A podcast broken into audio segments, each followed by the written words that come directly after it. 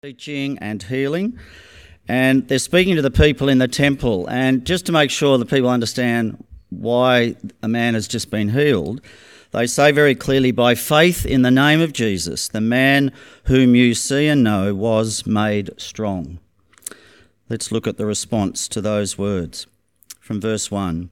The priests and the captain of the temple guard and the Sadducees came up to Peter and John while they were speaking to the people. They were greatly disturbed because the apostles were teaching the people, proclaiming in Jesus the resurrection of the dead. They seized Peter and John, and because it was evening, they put them in jail until the next day. But many who heard the message believed. So the number of men who believed grew to about 5,000. The next day, the rulers, the elders, and the teachers of the law met in Jerusalem. Annas the high priest was there, and so were Caiaphas, John, Alexander, and others of the high priest's family. They had Peter and John brought before them and began to question them. By what power or what name did you do this? Then Peter, filled with the Holy Spirit, said to them, rulers and elders of the people. If we are being called to account today for an act of kindness shown to a man who was lame, and are being asked how he was healed, then know this, you and all the people of Israel. It is by the name of Jesus Christ of Nazareth, whom you crucified, but whom God raised from the dead that this man stands before you healed. Jesus is the stone you builders rejected, which has become the cornerstone. Salvation is found in no one else. For there is no other name under heaven given to mankind by which we must be saved. When they saw the courage of Peter and John and realized that they were unschooled, ordinary men, they were astonished, and they took note that these men had been with Jesus. But since they could see the man who had been healed standing there with them, there was nothing they could say. So they ordered them to withdraw from the Sanhedrin and then conferred together. What are we going to do with these men? They asked. Everyone living in Jerusalem knows they have performed a notable sign. We cannot deny it. But to stop this thing from spreading any further among the people, we must warn them to speak no longer to anyone in this name. Then they called them in again and commanded them not to speak or teach at all in the name of Jesus. But Peter and John replied, Which is right in God's eyes, to listen to you or to him. You be the judges.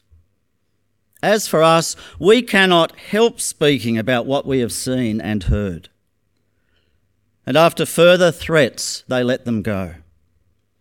They could not decide how to punish them because all the people were praising God for what had happened. For the man who was miraculously healed was over 40 years old. On their release, Peter and John went back to their own people and reported all that the chief priests and the elders had said to them. When they heard this, they raised their voices together in prayer to God. Sovereign Lord, they said, you made the heavens and the earth and the sea and everything in them. You spoke by the Holy Spirit through the mouth of your servant, our father David. Why do the nations rage and the peoples plot in vain? The kings of the earth rise up, and the rulers band together against the Lord and against his anointed one. Indeed, Herod and Pontius Pilate met together with the Gentiles and the people of Israel in this city to conspire against your holy servant Jesus, whom you anointed. They did what your power and will had decided beforehand should happen. Now, Lord, consider their threats and enable your servants to speak your word with great boldness. Stretch out your hand to heal and perform signs and wonders through the name of your holy servant Jesus.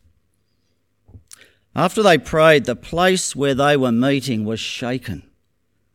And they were all filled with the Holy Spirit and spoke the word of God boldly. All the believers were one in heart and mind. No one claimed that any of their possessions was their own, but they shared everything they had. Thank you for that reading, brother. That was was very great and um, timely uh, to hear this type of message. I think in the cultural context we're in at the moment, uh, I just got a message in about 30 seconds, and I, I just wanted to warn you all. There's about 100 militant soldiers that are waiting outside, and they're about to raid this church. And anyone with a Bible in their hand, anyone that is a believer in Jesus, will face consequences, possibly of loss of possession, of imprisonment. And I want to leave the question to you what do you do? What was your response? Do you, do you drop everything you have and, and just kind of run out the back door? Or do we stand courageously no matter the consequence? In fact, in one of the books, the Extreme Devotion book, uh, the first couple of pages you read, it will strike you that there's one pastor in China that actually goes to church with a gym bag prepared, ready to go to prison. That's profound, right? Uh, it's never crossed my mind to ever bring a gym bag unless I was going to the gym. But to bring it to church knowing the consequence of your faith I, I believe there's such a, a time where we need to be sharpened by our brothers and sisters. And that's the reason why I have this first question up there. Why standing with a persecuted church matters to Jesus? That's quite a simple question to answer. We, we can see in uh, chapter 9 of Acts, verse 3 onwards, Saul encounters the resurrected living Jesus. And his question is, he, he's going to Damascus. He's on his way to persecute Christians who are quite young in their faith in Jesus. And on his way, he, he sees a gleaming light.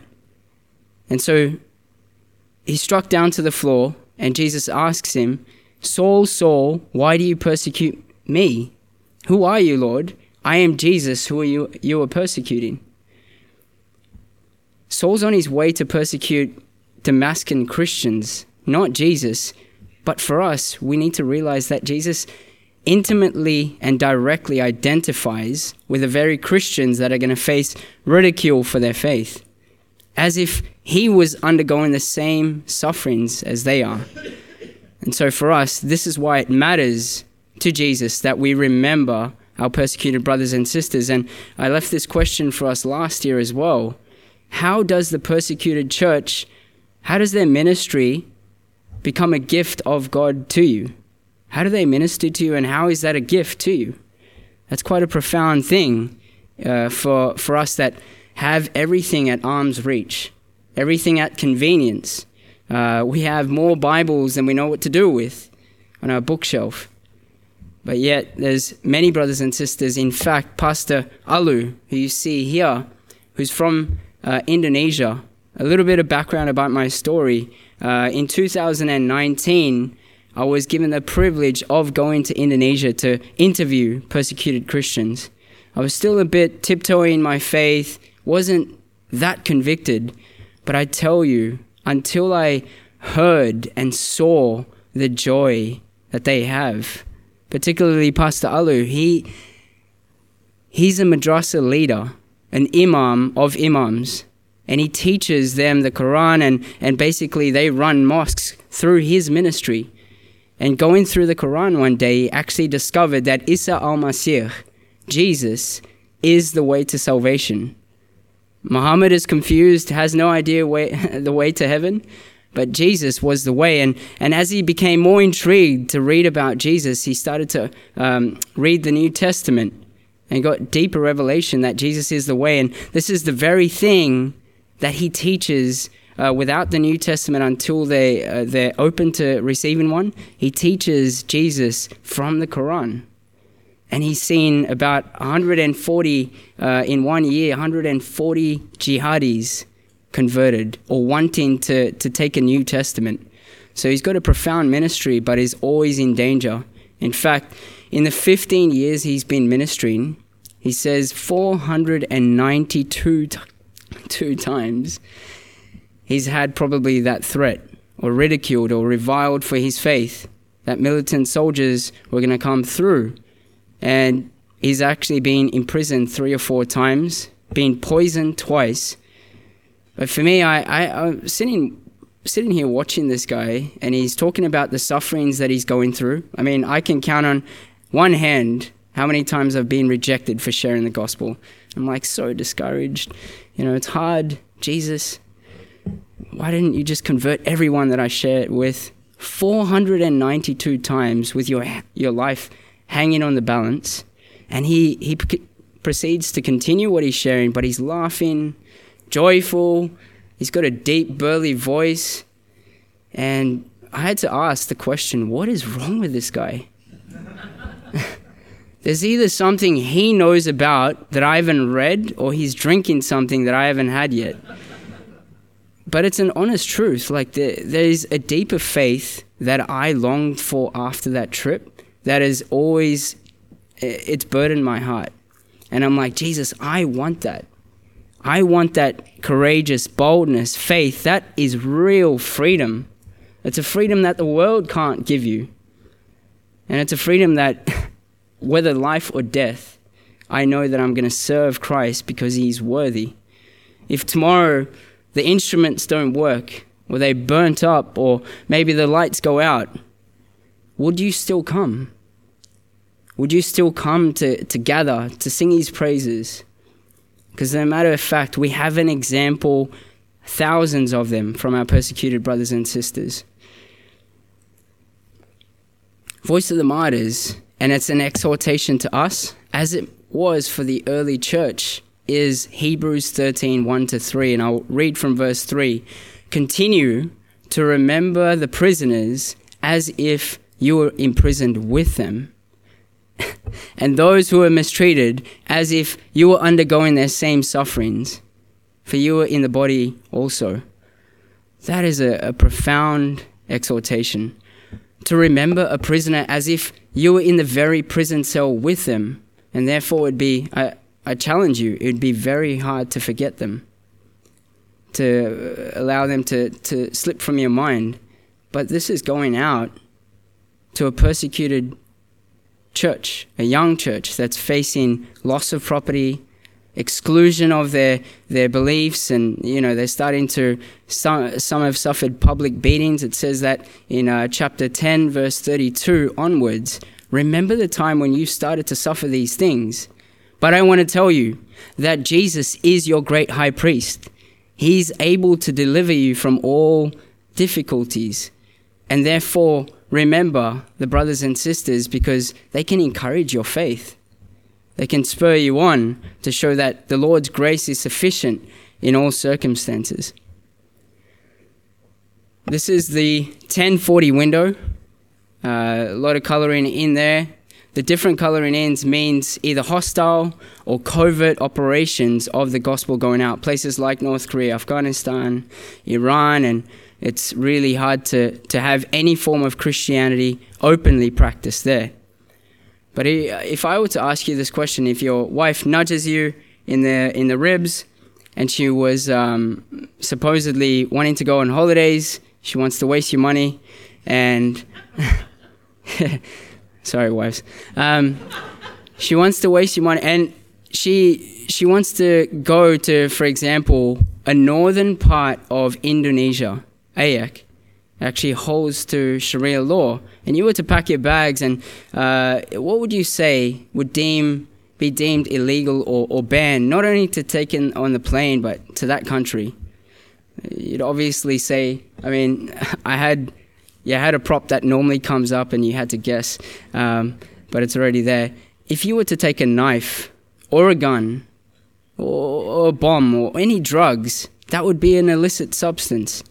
But the very word of God that sets man free is such a threat to these countries 52 countries around the world, 14 territories that are isolated, Mindanao in the Philippines, the northern part of Indonesia, Aceh, which holds to Sharia law.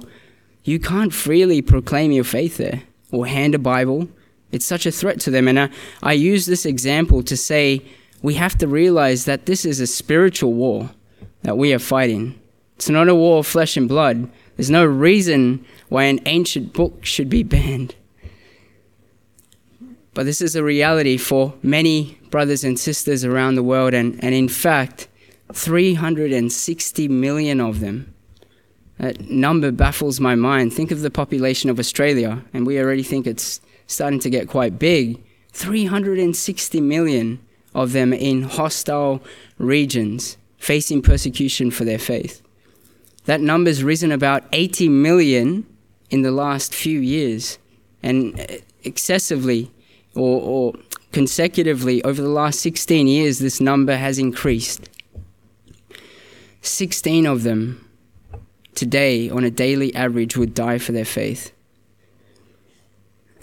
16, that's every individual. That's a, that's a mother or a father or a wife. And I'd ask you, is that a brother or a sister to you? Um, the numbers in the brackets would be what it was a few years ago. 17 of them unjustly detained and, and uh, imprisoned. Many of these things happen in Islamic countries or uh, communist regimes. We're starting to see it more and more in Hindu nations like Nepal, like India.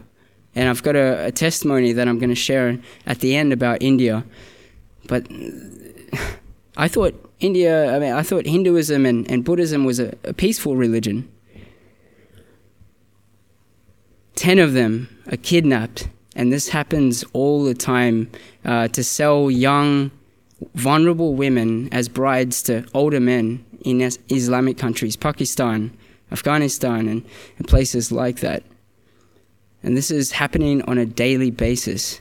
And so for us, I know these numbers are a burden for us, but I wanted to give us a bigger picture, but also to ask when last, when you were th- scrolling through Snapchat or TikTok or even the daily news, did you hear about any of these stories? You know, there, there's a lot of floods and there's a lot of different catastrophes that happen, and, and I pray that God has mercy on them. But these are our brothers and sisters, and I believe it's, it's our way of being uh, uh, called to step in and stand in the gap for them, to remember them, and to be a voice for them, whether it's on Facebook, whether it's in our prayers or, or daily circles. Who else is going to remember them? The news doesn't care, really from my experience, I haven't faced much persecution. In fact, I had a brother recently while we were out on the streets in town hall uh, that was spat in the face. And that it was disgusting, but you know, that's a form of persecution because he didn't accept the gospel. This is what the Lord is doing in places like Pagan Central Town Hall in Sydney, modern day Corinth, you could say, about every Friday when we meet up here, there's a team that zealously meets at prayer at 6, uh, 6 p.m. until about 10, a, uh, 10 p.m. And we're seeing about 15 to 30 of them make decisions for Jesus. And, and these are young people, college students, international students from all different parts of the globe.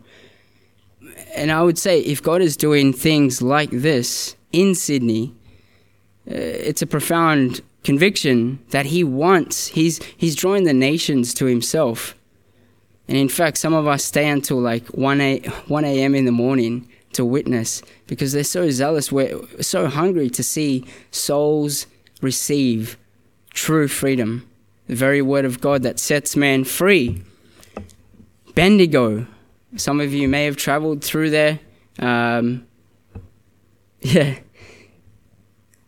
in Bendigo, drug addicted, domestic violence, heavy domestic violence, 153 decisions were made to step to take a step closer to Jesus in two days of outreach.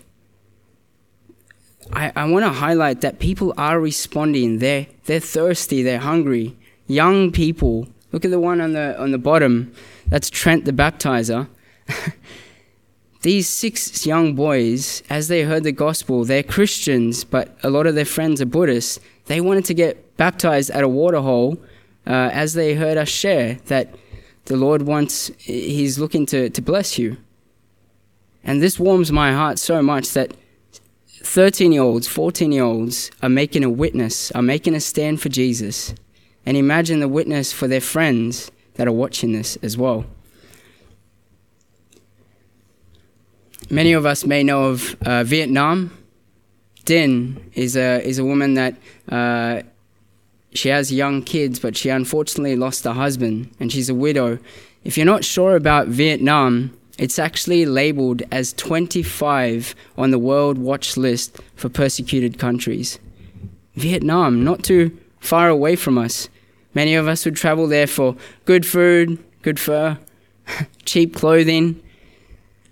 Persecution is on the rise there like we haven't seen before. It's, it's actually starting to look more and more like China. You have to register before you actually go to uh, church gatherings. Uh, and a lot of the persecution actually happening in the rural, isolated areas under the Buddhist and co- post communist government. But one day, during the COVID pandemic, uh, Den wasn't able to earn much money, and so they, they used her vulnerabil- vulnerability. They marked her house, and the authorities stormed over to her house one day. She heard a knock on the door and didn't open, and they, they waved they waved this sheet of paper in her face. Din, you're starting to disturb the spirits in this place. We know that you are a Christian.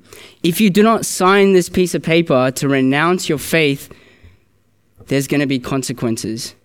We've got rations here for you, we've got rice and oats to feed your young kids, but if, if you do not sign it, there's no support from us. Din, standing firm in her faith and her conviction, said, No, I will continue to trust the Lord. Uh, what would you do? How would you react?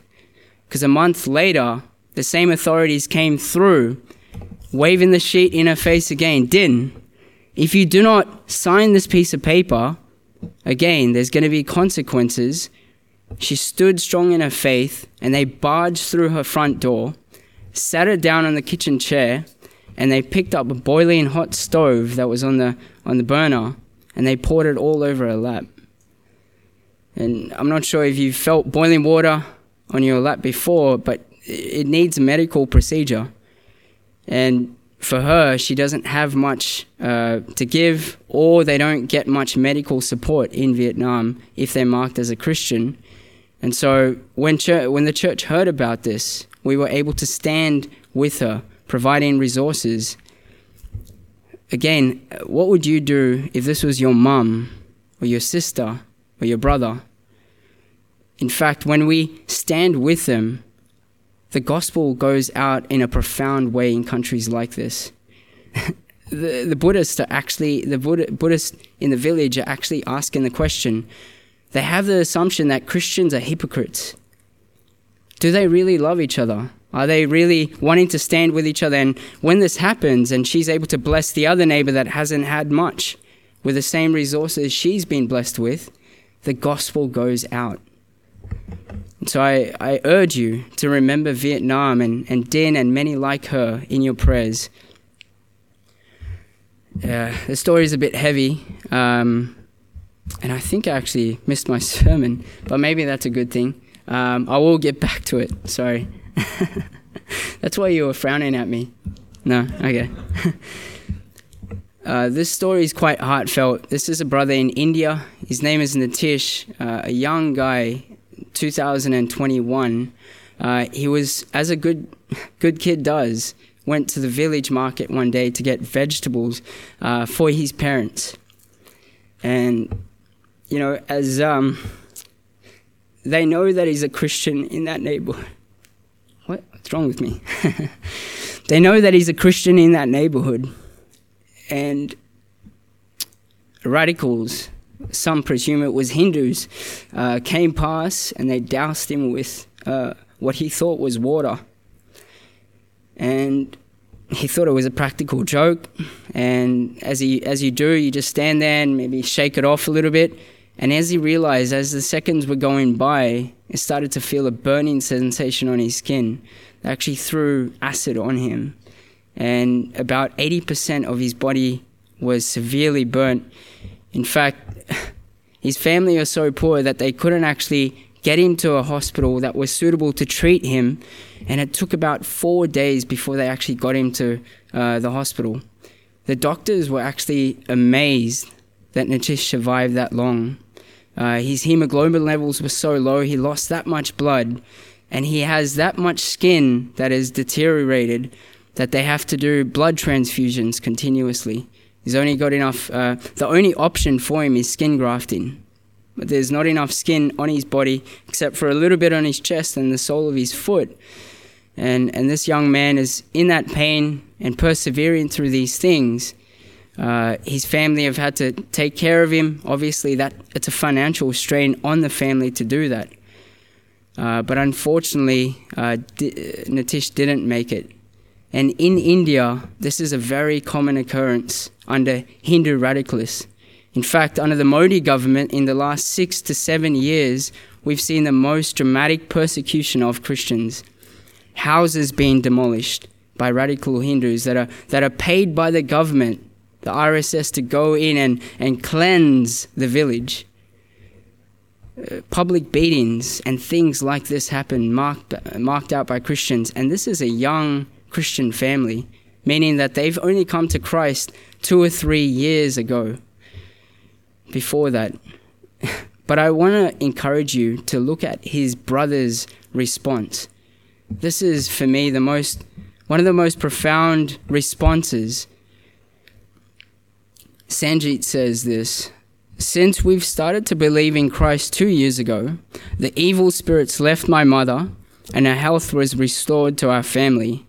We are still poor, but there is happiness in our lives after we started to follow Jesus. We never got scared of oppo- opposition. We continued to go to church despite the threats. Even today, after my, what my brother has gone through, we will not forsake Christ. We will continue to remain faithful to him until we die. a young believer, barely a few years old in his faith, but they have been set free and they can't help but speak about this freedom. This is why they're targeted. They get blocked all the time when they go to church.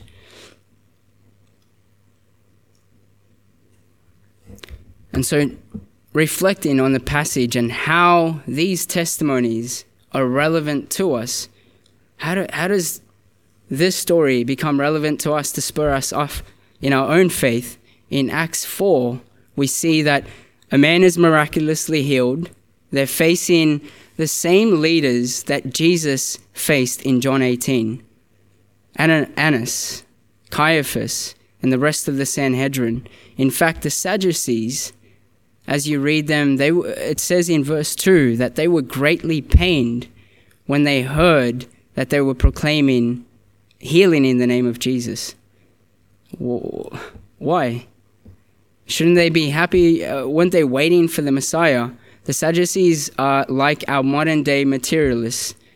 They don't, they don't believe in um, angels. They don't really believe in the spirit life. They don't believe in um, the afterlife or the resurrection of the body. And these are the Sadducees. What, what a way to live. Like, imagine having no hope after death. And this is why they're sad, you see. I just had to throw that one in there. but the reality is, how many in our circles of university, circles of materialists, that if you talk about the resurrection of the dead, it sounds like such a crazy thing to them. Angels and, and miraculous things. It, it sounds like such a crazy thing, but this is why it's relevant for us. In fact, it says that they were greatly pained and when they asked, By what name have you done this? They said, By the name of Jesus, the one that you have crucified. They were ready. This is a loaded question. According to Deuteronomy 13, if anyone comes to your uh, to you proclaiming a prophet, a false prophet, you are to stone them to death. And I believe they're standing there ready with stones in their hands to stone the disciples. But because of the fear of the people, because they were gathering to praise what God had done, they didn't do anything. Something about politics and like fear of people, they, they kind of just fold when, you know, there's votes on this side and they, they don't do anything. Um, but this is why it's relevant for us. But I want to ask you this question. This is a very young church. In fact, you, we can see from the scriptures they're only maybe a week uh, or two weeks old. 3,000 are saved in the, in the chapter before, in verse 3. And that's just the men they're counting. We see here 5,000 saved. And again, if you, if you duplicate that, that's about 15,000 coming to the Lord when He pours out His Spirit. But this is a young church that's now going to face ridicule for their faith, persecution. And in fact, at this period, this is the first mark persecution that we're going to read of. Um, but the thing is, when Peter and John actually go to these young disciples, they proclaim that they had been in prison. Uh, if you're a young disciple and you're looking for a model to persevere, these weren't the best people to look up to, right? If we if we remember John, um, sorry, if we remember in John 20, these disciples that are now proclaiming that they are so confident in the Lord are the same ones when Mary Magdalene said that she had seen the risen Christ. Verse 19. She had seen the, the resurrected Lord, he's defeated death, she told them, and these are the same disciples that are locked in their, their, their hiding, cowardly, in a room, away from the religious leaders that they're now standing boldly in front of. Doesn't make any sense.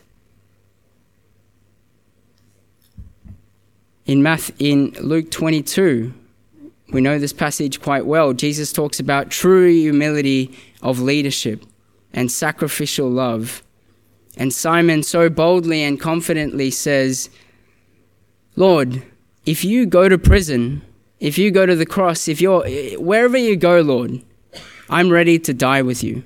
I'm ready to follow you wherever you want. Just say the word. Simon, Simon, Peter desire I mean the devil, Satan desires to sift you like chaff. But I have prayed for you that your faith may not fail. And after you have experienced my grace, go ahead and strengthen your brothers. That's a, I believe there's a word there for all of us because in his arrogance, he said in his heart that he would follow the Lord in his own strength. And then the, ne- the next two chapters, we see him denying the Lord. In fact, one to a slave girl, a lady that holds no authority in the public square. This confident, bold leader in his own strength. But there is a difference between the Holy Spirit blessing us and, and the ones that when we're trying to do it in our own confidence. And so, as we see, what do these young disciples pray for? You know, you may be young in your faith and, and fragile, but I believe that it's not needing a model uh, to do these things. And it said they constantly gathered for prayer. But I want to I want to challenge you and ask you, what are you praying in your prayer life? What does your prayer life look like to stand boldly in your faith? Because in verse 29 of Acts 4, now, Lord, consider their threats. Enable your servants to speak your word with great boldness. Stretch out your hand to heal and to perform signs and wonders through the name of your holy servant Jesus. They asked for the very same boldness and faith, parrhesia, that is used when it says that Peter stood up among the, the apostles and boldly proclaimed that Jesus is the Messiah in front of Jews that, that couldn't understand. That same ver- uh, the same chapter that we're reflecting on, it says that in verse 13, that when the Pharisees and the Sadducees and all those who saw that uh, Jesus, what Jesus had done, they stood up in boldness, but they said that these were unlearned men. Confidence and boldness to speak the word is what these disciples prayed for, these young, fragile disciples. And this was such an honorable thing to Jesus to pray for. Lord, fill us with courage, fill us with boldness to proclaim your word, that the ground there, verse 31, after they had prayed, the place where they were meeting was shaken. This was such an honorable thing to the Lord. This warmed the, the heart of Jesus so much that the ground was shaken beneath their feet. And the gospel went out further. And so, how are your prayers going? What are you praying for in order to, to evangelize, in order to, to witness to your family, to those in your community? And I believe the Lord is wanting, with the same courage these young disciples prayed for, to continue persevering. He's wanting to bless you with that as well in your communities, like He blessed Nitish, like He blesses uh, Din. When the, the, the toughest circumstances they're going into, the only thing they can rely on is the Lord's grace and His courage. This is what they ask for. And the scripture tells us that it's an honorable thing to pray for that. In fact, Paul and Silas, in the midst of trouble, the only time the, the ground was shaken again in the book of Acts is when they're praising God in the midst of their suffering. I uh, would love to see on the news report one day that Wollongong was shaken by the prayers of the saints in Wollongong Baptist Church to pray for boldness to speak his word without fear.